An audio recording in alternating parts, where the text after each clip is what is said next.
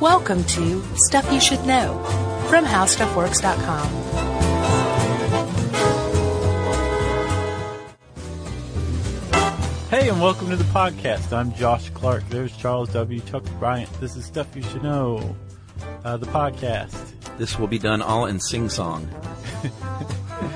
You don't want to hear me sing songs because I've heard you sing songs. your but heart will melt, glasses will break, my heart will go on, birds will chirp. and uh, grown men will kiss each other on the mouth. Right. It's so inspiring. That'd be pretty cool if you could do that just by singing. Yeah, like, you kiss him now, glass you break. what you're talking about is Chevy Chase in Modern Problems. I never saw that one. He didn't have to sing, but he he gained uh, s- telekinetic abilities. He could make things happen just by thinking them. I shouldn't even say I never saw that one. That's not that much of a surprise. Everyone knows how my dad raised me. but uh, I'd never even heard of that one until just now. 80s movie, Modern Problems. It was it was uh, very dumb, but it was one of those early HBO movies for me. Uh-huh. So I just sat around and watched it like constantly, and it had a couple of dirty jokes. So I was I like, gotcha. oh my god, I gotcha. yeah. Yeah.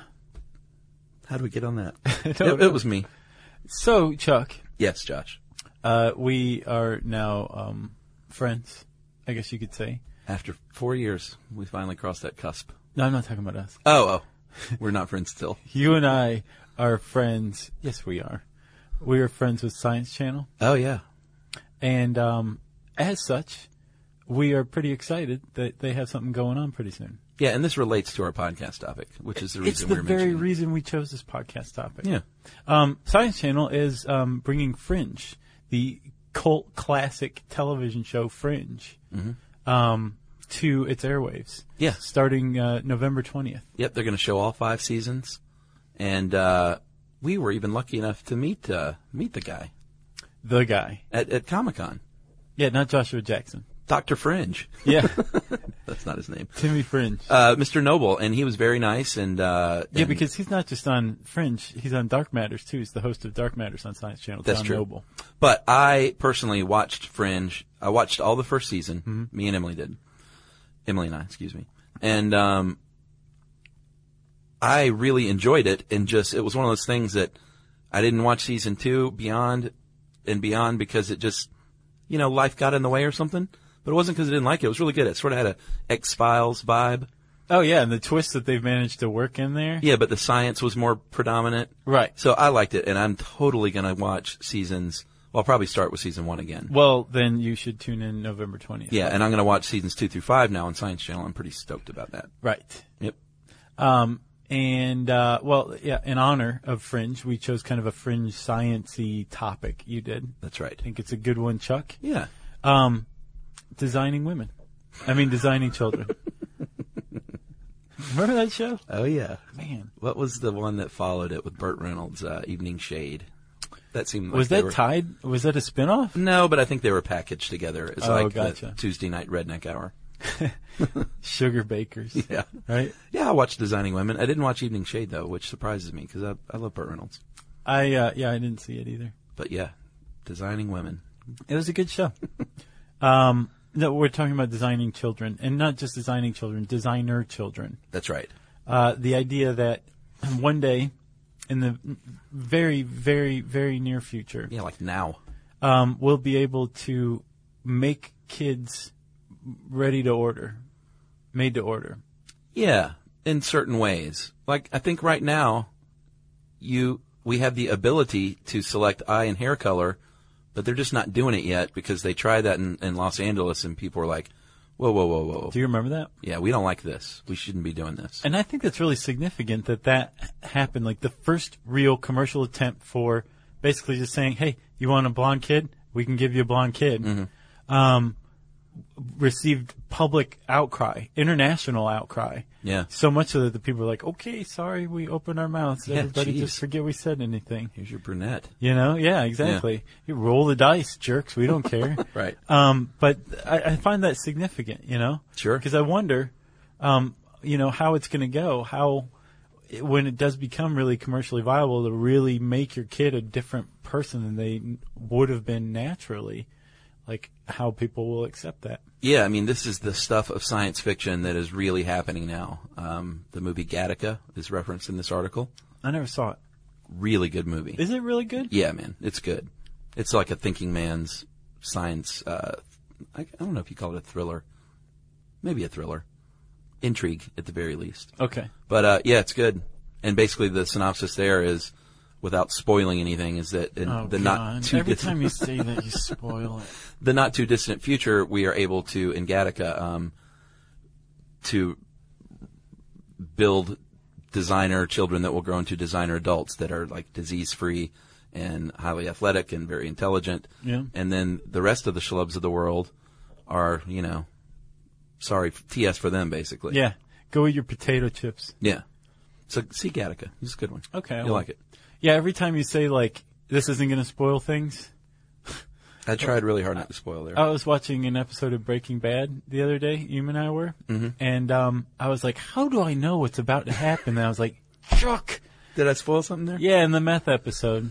The, oh, and the me- oh, I thought you meant I thought you meant the one in Breaking Bad that was about meth. I was like, they're all about meth. Right, right. I didn't spoil that. No, that yeah, no, no. I gotcha. Yeah. All right, so sorry. That was not a spoiler for Gattaca, though. Um. So, Chuck, Yes, let's talk about all this. You say in 2009 they came out uh, a- against that fertility clinic in Los Angeles. yes, That's a good example of a, a commercial business saying, "Hey, we can do this now." Uh, a good example of a government saying, "Hey, you can do this now. We need to do something about it." Was the UK proposing a bill, and we couldn't find out whether it passed or not. it's so frustrating how hard it is to find out things like this sometimes. Yeah.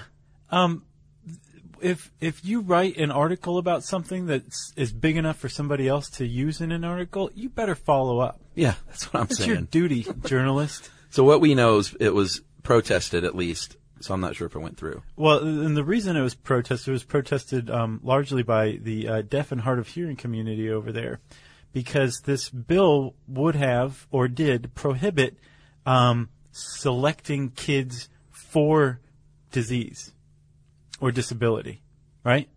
So if you, it allowed you to select against that. So if you if you have a kid that has a disability, you can be like, I don't want that kid but it prohibited selecting for him. And the deaf community said, hey, um, if hearing parents can select hearing kids, deaf parents should be able to select deaf kids. So if you're going to call deafness a disability, you need to change this, this bill, Yeah, which is a pretty cool thing to protest, if you ask me. I don't know how I felt about it. I thought it, I I still don't know. Wow, this is going to be a good one then. I'm, I was utterly confused. I, I, So I was like, why would you want your child to be deaf and, Because- and be at a disadvantage straight out of the gate in life? But then I thought, well, is it a disadvantage? exactly. That is a great, great question. So Like, I s- I, don't know. That's where I ended up was, huh. Did you know that 93%, that's the highest, most recent figure I've seen, 93% of all Down syndrome fetuses Mm-hmm. are aborted? Oh, 93%. I believe that. Right. And that's the same question. It's like y- y- some people are like, well, why would you want your kid to, to be disadvantaged? And well, other are people aborted say or not, not selected through IVF? aborted. Okay. Um, and so some people would say, why would you want your kid to have, you know, your kid's going to have a disadvantage. And other people say, like, have you ever met a person with Down syndrome? Like, uh, they're pretty awesome people, Yeah, you know? exactly. And I think that that is, that's just one argument Yeah. throughout this idea of designing children. Save your siblings was also included in that uh, bill in England. Let parents select embryos that would make suitable savior siblings. Yeah. very controversial. Uh, I read a couple of articles on this. Savior, sib- savior siblings are basically kids that you conceive initially with the purpose of being able to act as donors for their older brother or sister. Like your, your, the kid that you love is born with like bad kidneys. Yeah. have another kid that's going to be a suitable tissue donor because you know ahead of time before the kid's even born that it will be, Yeah. so that they can give them one of their kidneys. Yeah. There was a, um, article, uh, that I read where these parents had, had, had a quote unquote savior child and used, you know, they said what we ended up using was a teaspoon of umbilical blood that would have been thrown in the trash. And that's what saved our other kid's life. And this is not a designer child. It's not some freak of science. This is the reason we had this child, but doesn't make it any less valid. So, uh, I think ultimately it's how you treat the child after they're born. well, you treat him as like your regular child. You it's not would like hope. you put him in a closet and wait for the kidney. Sure, you'd hope, but at the same time, I mean, like you can go down the road and say, well, having a um, savior sibling is also having a kid to strip for parts. Yeah. You know, Uh, there's there's another interpretation of the whole thing. So I mean, Yeah. like, if if you are going to have your kid like that, is it valid for society to be like, whoa, whoa, whoa, you can't do that? How are you going to treat your kid afterward? Like, Is that one of the worries? How they would treat the kid? I've never heard that as an argument. yeah, Really? yeah, because it's not like you can have a kid use all of their harvest all of their organs and kill them. Of course not. So I, I think it's it's like the effect, the impact it's going to have on that child and their own identity as like a human being, an, an unique Right. individual human being rather than a walking organ bank for their brother. I would, I would think I would appreciate that growing up knowing that I was born with a higher purpose of potentially saving my older brother if he ever needed it. Sure, You know? sure. Depending on how you're raised, Yeah. you know, are you like Danny DeVito in Twins, Right. or are you like the the savior sibling? It's a great way to put it. Like you're the savior of this other sibling. Yeah. it just all depends to me on how the parents raise those those children in that uh, abnormal dynamic that's s- fostered through our technology. Yeah, I can't imagine though that a parent who would care enough about their one child to have another to save them would mistreat or shun the other child in any way. That just doesn't make sense to me. I just uh, opened my hands in a gesture of I don't know everybody. All right. Um, so let, let's talk about this, Chuck. Let's talk genetics for a little bit. I had to go back and do some um, genetics 101 Oh yeah. priming. Um, and I did that. As I did it, I realized that I wasn't going back and remembering it. I was teaching myself for the first time in a lot of ways. sure. I've never really gotten genetics, even though it's so s- straightforward and cut and dried. Yeah. There's always like, even if you read this designer children article, like these are two of our best writers, and like it just doesn't come across quite right. Oh, you to thought- me. Maybe it's just me. Maybe so. Like me in numbers. So, back in 2003, Yes. the Human Genome Project announced that it had fulfilled its destiny and successfully mapped the human genome. And the human genome is the sum total of the information contained in the human DNA, That's right. right? you gonna say the word? What? What DNA stands for? Oh, deoxyribonucleic acid. I would say deoxy. Yeah. I've always heard dioxy, and then I was looking at that E, so Yeah. either way. Well done though. DNA. And DNA is simply a couple of strands of sugar that form a helix, a double helix, and they're joined by what looks like rungs on a ladder. Sugar and phosphate. Yeah. Okay.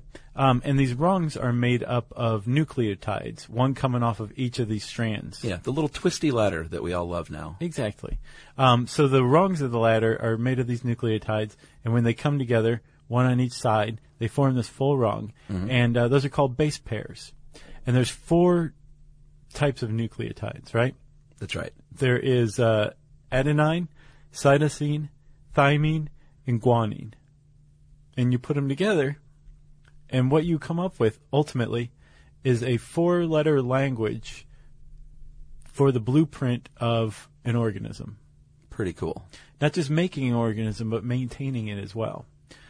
And if you look along this strand of DNA, you're going to find little segments where this combination, if read by a ribosome, uh, can be used to explain how a cell can make a certain kind of protein. Usually about three proteins on average. Right. And proteins are what are used as the building blocks of cellular life and its functions. Like everything from our behavior to like the structure of your eye Right.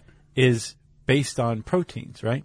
And your your genes, these little segments that are encoded uh, along the DNA um, that express these proteins are, are blueprints for how to express the proteins. That's how they're made. That's what they do, That's right.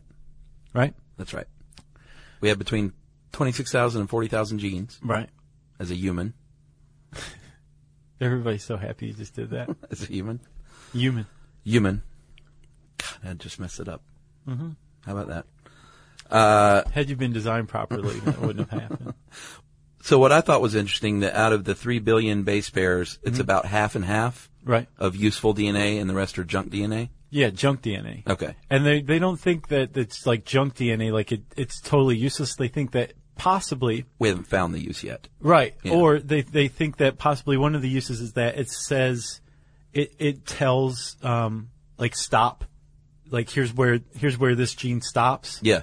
or um, this is how much of this protein you should express in this this adjacent gene Yeah. that this junk DNA is next to, or it just provides like structure, Yeah. like actual structure to the to the double helix. Right. It's also possible that this is just um, DNA left over that was deposited by viruses eons ago that that don't that don't express themselves any longer in us. Right.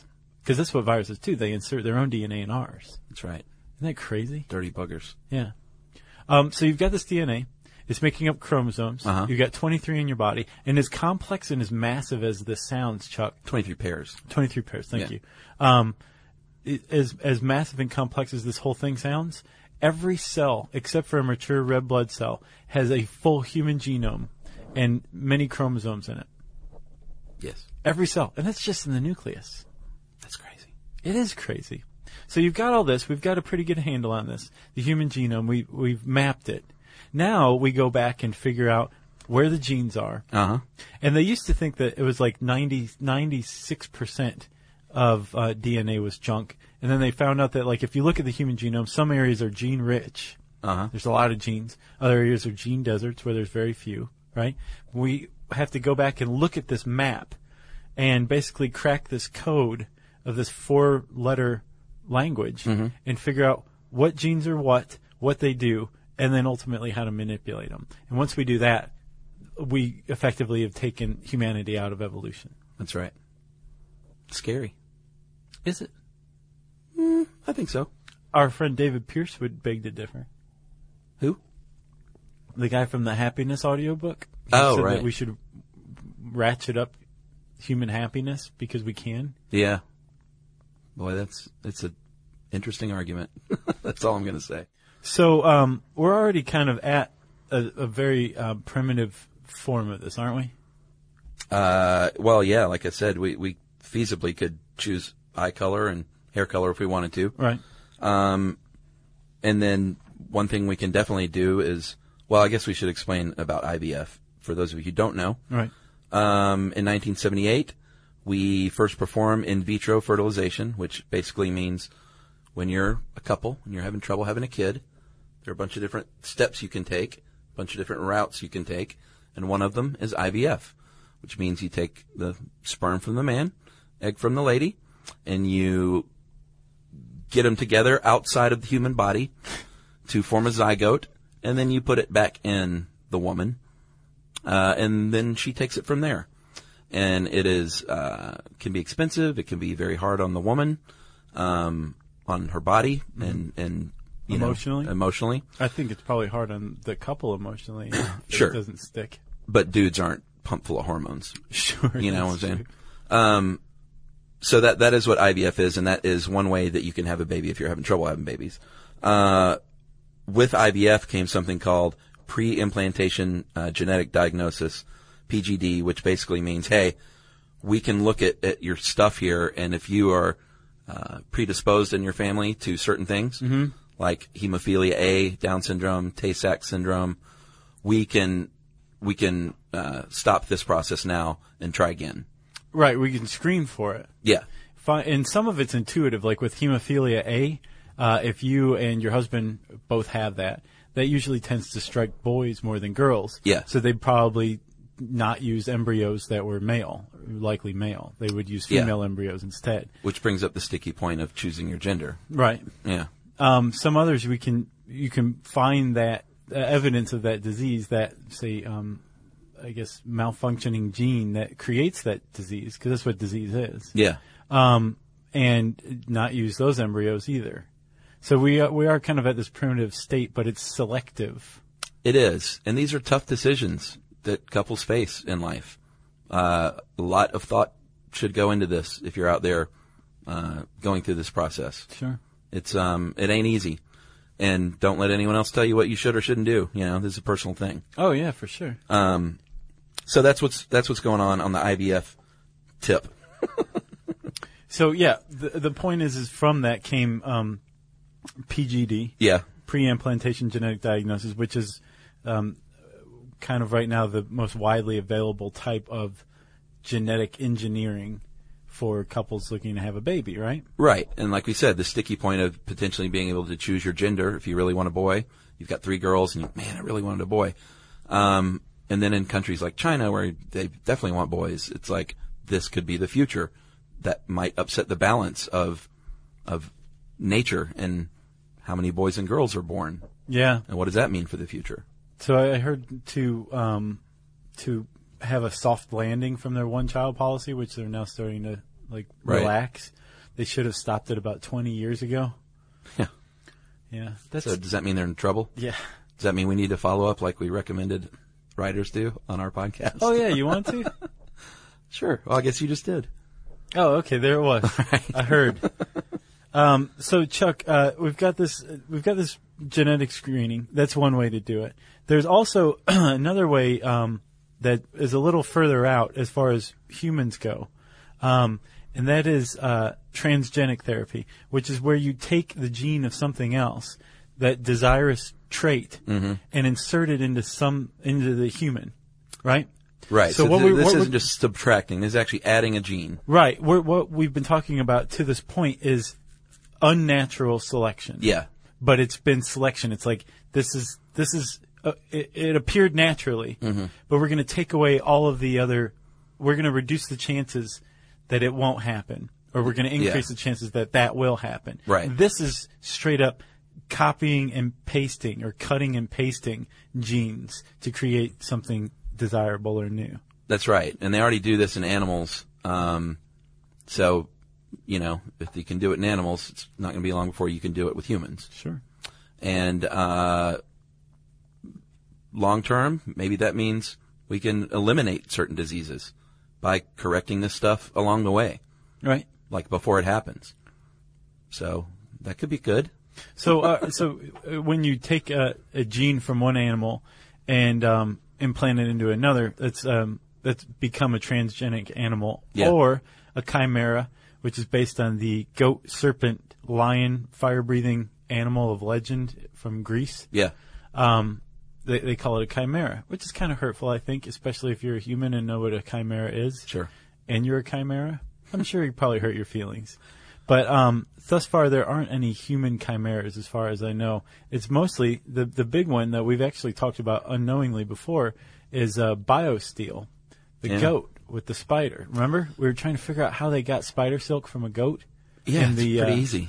Body vest one. or turns body out armor? it turns out that spiders and goats share enough traits to where this ultra strong spider silk can be produced in the goat's milk. yeah, They have similar proteins, and they said I don't know how they came across that. I- I'm sure they had some hint. I don't know why they would start with a goat's milk. yeah. I don't know either. But You- the protein. You know in- what would happen if we put this spider silk in this goat's milk? what rhymes with spider silk? uh, goat's milk. Let's try that. Start there. Um, yeah, yeah, it worked. But they figured out that like the spider, the protein in spider silk, uh, is similar to a protein in goat's milk. It's identical. And well, once you inject the uh, goat's genes with that spider Yeah, gene, it just meshes like a glove. it starts producing a ton of that protein um, in its milk, and you harvest that protein and then start weaving spider silk and make the stuff called biosteel, which is really, really good body armor. Yeah, and that's where we talked about it, right? Yeah. Body Armor Podcast that you can find on our RSS feed. Yeah, and which also happened to be our first ever um, listener request. Oh, really? Yeah. Someone requested that? And we acquiesced. Mm-hmm. Yes. And then we started getting all those emails. um, so the point of that is, is they're doing this in animals. It, there are scenarios where we could potentially do this with humans, but um, in a, another follow-up article we read, turns out that enhancing ourselves genetically could eventually lead to um, unknowing consequences down the road Sure. uh, specifically in this case, we have learned that our human brain is evolving. It's getting larger. It's gaining more cognitive abilities as we evolve. And if you start tampering with natural selection via genetic modification, th- these things might not show up right away. It might show up generations later. So you might be doing something you think will help when in, in fact, years from now, it might keep your brain from growing like everyone else's. Right. And this is just one example of something that could go wrong. 'Cause, uh, organisms evolve, right, through mutations. Yeah. Well, we lack the foresight to know what mutation will be beneficial and what will be harmful years down the line. Yeah. So even something that may be harmful immediately or somewhat harmful could be extremely beneficial decades, hundreds, thousands, millions of years from now. Yeah. And we would never know. Nope. That's and then one- it's too late once you've done it. Yeah, you're done. No, I kind of had the impression that like once you start tampering, you could conceivably, you know, keep improving, but it would have to be constant. Well, and what this article points out, which is a good point, is natural selection is at its best when you've got a large gene pool, and if you're narrowing that gene pool Right. for a reason you think is great, you're still narrowing the gene pool. Right. You know? And I think proponents of uh, genetic engineering would say, well, that's fine. We're narrowing the gene pool. Who cares? We're taking full control of evolution so evolution can kiss off. Yeah. But this raises all sorts of questions, like some of which we've already touched upon, but like who decides what's ideal? Right. Who decides what traits are good and what are bad? Uh, what happens when this becomes, you know, commercially viable, but is still extremely expensive? Yeah. Then just the wealthy have designer children? Well, I mean, what kind of designer children do, do we make? There, I read this one ethicist who said that we have a moral obligation to m- genetically engineer and modify our kids Yeah. so that they're not a harm to themselves or other people I read that one. which makes a lot of sense. Uh-huh. Like I can see how that is a moral obligation. Like if you have the technology to improve people and improve society like that, Mm-hmm. you have to do it. Yeah. You know, but then of course there's like the other side. It's like, "Mm, I don't know. Yeah. We don't really know what we're doing here. Playing God. Yeah. Cause I mean, what happens if you make a kid that's off a little bit and like they're like just totally messed up. Yeah. But they, kn- they wouldn't have been if you hadn't tampered with them. Yeah. Who's responsible for that? And in what ways are you responsible for it? Well, and more, well, not more importantly, but additionally, where are the lines drawn? You know, is it okay to say like, uh, I'd kind of like my baby to have blue eyes? Right. No big deal, right? Yeah. W- Is that the line, or is the line like, uh, maybe it'd be cool if they were athletic Right. and super smart and had blue eyes and blonde hair, But and s- then boom, boys from Brazil. But what's the again? What's what are the problems with those things? Well, yeah, You know? sure, it's good to be athletic and smart. Right. Or, or happy is another one that David Pierce Yeah. pointed out that I find tough to, to to disagree with. Like if you have the technology to make your kids happier, like s- ratchet up their baseline happiness is Yeah. how we put it. Why wouldn't you do that? If you can make society a better place because everybody's happier, why wouldn't you do that? Well, I, it just this is just the luddite in me saying, you know, there's always far-reaching consequences. There's always ripples to every stone you throw in a, a lake. Yeah, You know, like w- w- what what else is going to happen if everybody's happy? yeah, C- Are there downfalls? Are there setbacks? Are there what's going on? I know. It is a tricky, tricky subject. Anytime we bring up genes, it becomes a tricky subject, It does. which is why they're fascinating. That's right, and why people really get up on their soapbox when they, you know, this is this means a lot to a lot of people. Religious circles, scientific circles, a lot of folks are weighing in from different, you know, parts Square of society. circles. I don't even know what that means. It's it was just stupid. Okay. if you want to learn more about genetics, How Stuff Works is loaded with them, articles on them, on it. Yeah. Um, you can type in genetics, genes, designer babies, whatever you want in the handy search bar, and it's going to bring up some pretty cool articles. We recommend you waste a year or two reading them. Um, and I said handy search bar, I think, so that means it's time for listener mail. That's right, Josh. I am going to uh, call this plug for our friends at QSAC. Remember meeting uh, Sandra at Trivia Night in New York? She gave us the hats, The, the um, baseball caps. yeah, what, what is the, uh, QSAC is the Quality Services for the Autism Community. okay, alright. So this from uh, Sandra. She's super sweet, very nice, and she says this. Uh, guys, thanks so much for humoring my overenthusiasm for my cause. uh, and my overenthusiasm for meeting you guys at Trivia Night, who I look up to. Uh, it was an amazing night of randomness. All the other people on our second place team met in line, total strangers. After my initial starstruckness died down, which never happens to me because I work with famous people all the time and couldn't care less, I just felt like uh, it just felt like a night where I was hanging out with a few buddies I've known for a while. Um, and she was talking about us. She's starstruck. We're very approachable. It's just silly. Um, she said, I felt that way about my whole table of strangers, actually. Uh, so anyway, she told us that night about uh, QSAC, um, organization she's with, and she says, I'm very passionate about QSAC because they changed my life, literally. I did a 5K to support them uh, because it was local. Uh, my nephew is autistic, and I wanted to see if I could actually walk that far. she had broken both her ankles the previous year. Oh, gotcha. Okay, I thought that was funny too. um, man, I wonder if she was. Uh, was it called cobbled? Cobbled? Was that in misery Oh yeah, that's what I was. it thinking, cobbling? too. Uh, I did. There's a name for or that. hobbling? She hobbled. Hobbled. Cobbled would be if you just broke Making- the foot rather than the ankle. It might be called hobbling. Ho- yeah, you're hobbled. But that's like a a, a state. No, but the process by which Kathy Bates like broke the ankles, I don't want to talk about it. she s- it was called something like your hob. It was Hobbling somebody? maybe I'll look that up. Ah, that was so nasty. anyway, I don't think Sandra was cobbled or hobbled. Uh, so at the time, I had no clue who they were. Uh, Cusack made fri uh, friends with everyone there and many people who worked there. And then three months later, I actually started work there as an employee. I was in corporate television as a video editor for 10 years, and it beat down my soul. Uh, I was always volunteering and donating what I could, and I felt like maybe nonprofit is what I should be doing. The opportunity arose, and I took it, and it has been life changing, dudes. Since you guys are so excellent at being philanthropic, I decided to see if you'd be interested in knowing more.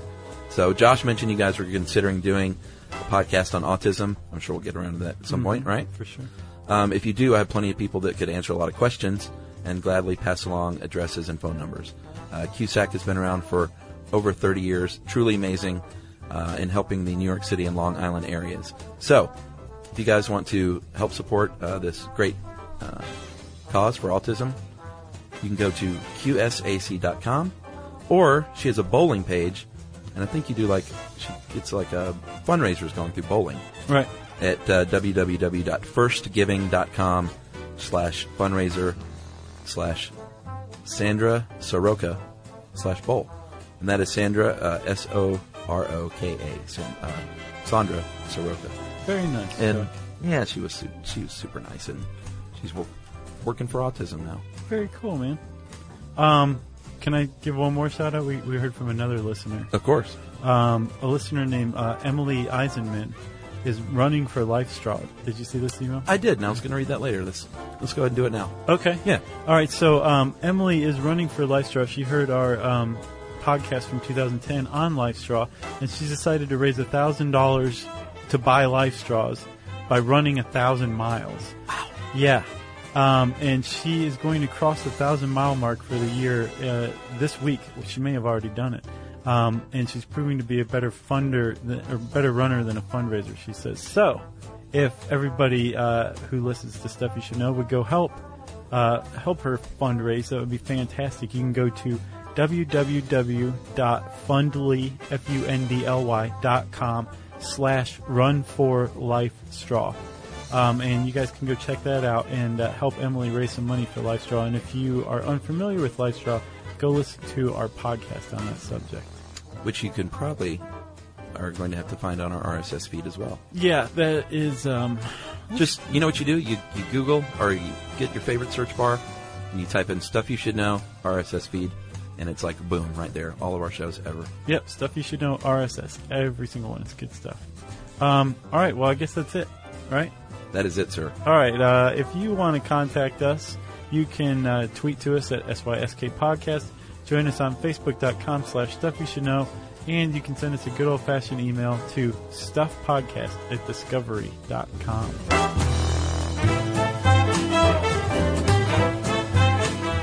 For more on this and thousands of other topics, visit howstuffworks.com.